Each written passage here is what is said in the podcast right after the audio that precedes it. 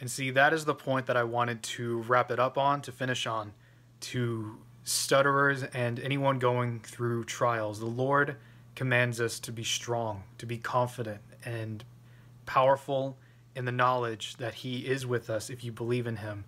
Beginning with Joshua 1 9, saying, Have I not commanded you? Be strong and courageous. Do not be afraid. Do not be discouraged, for the Lord your God will be with you wherever you go.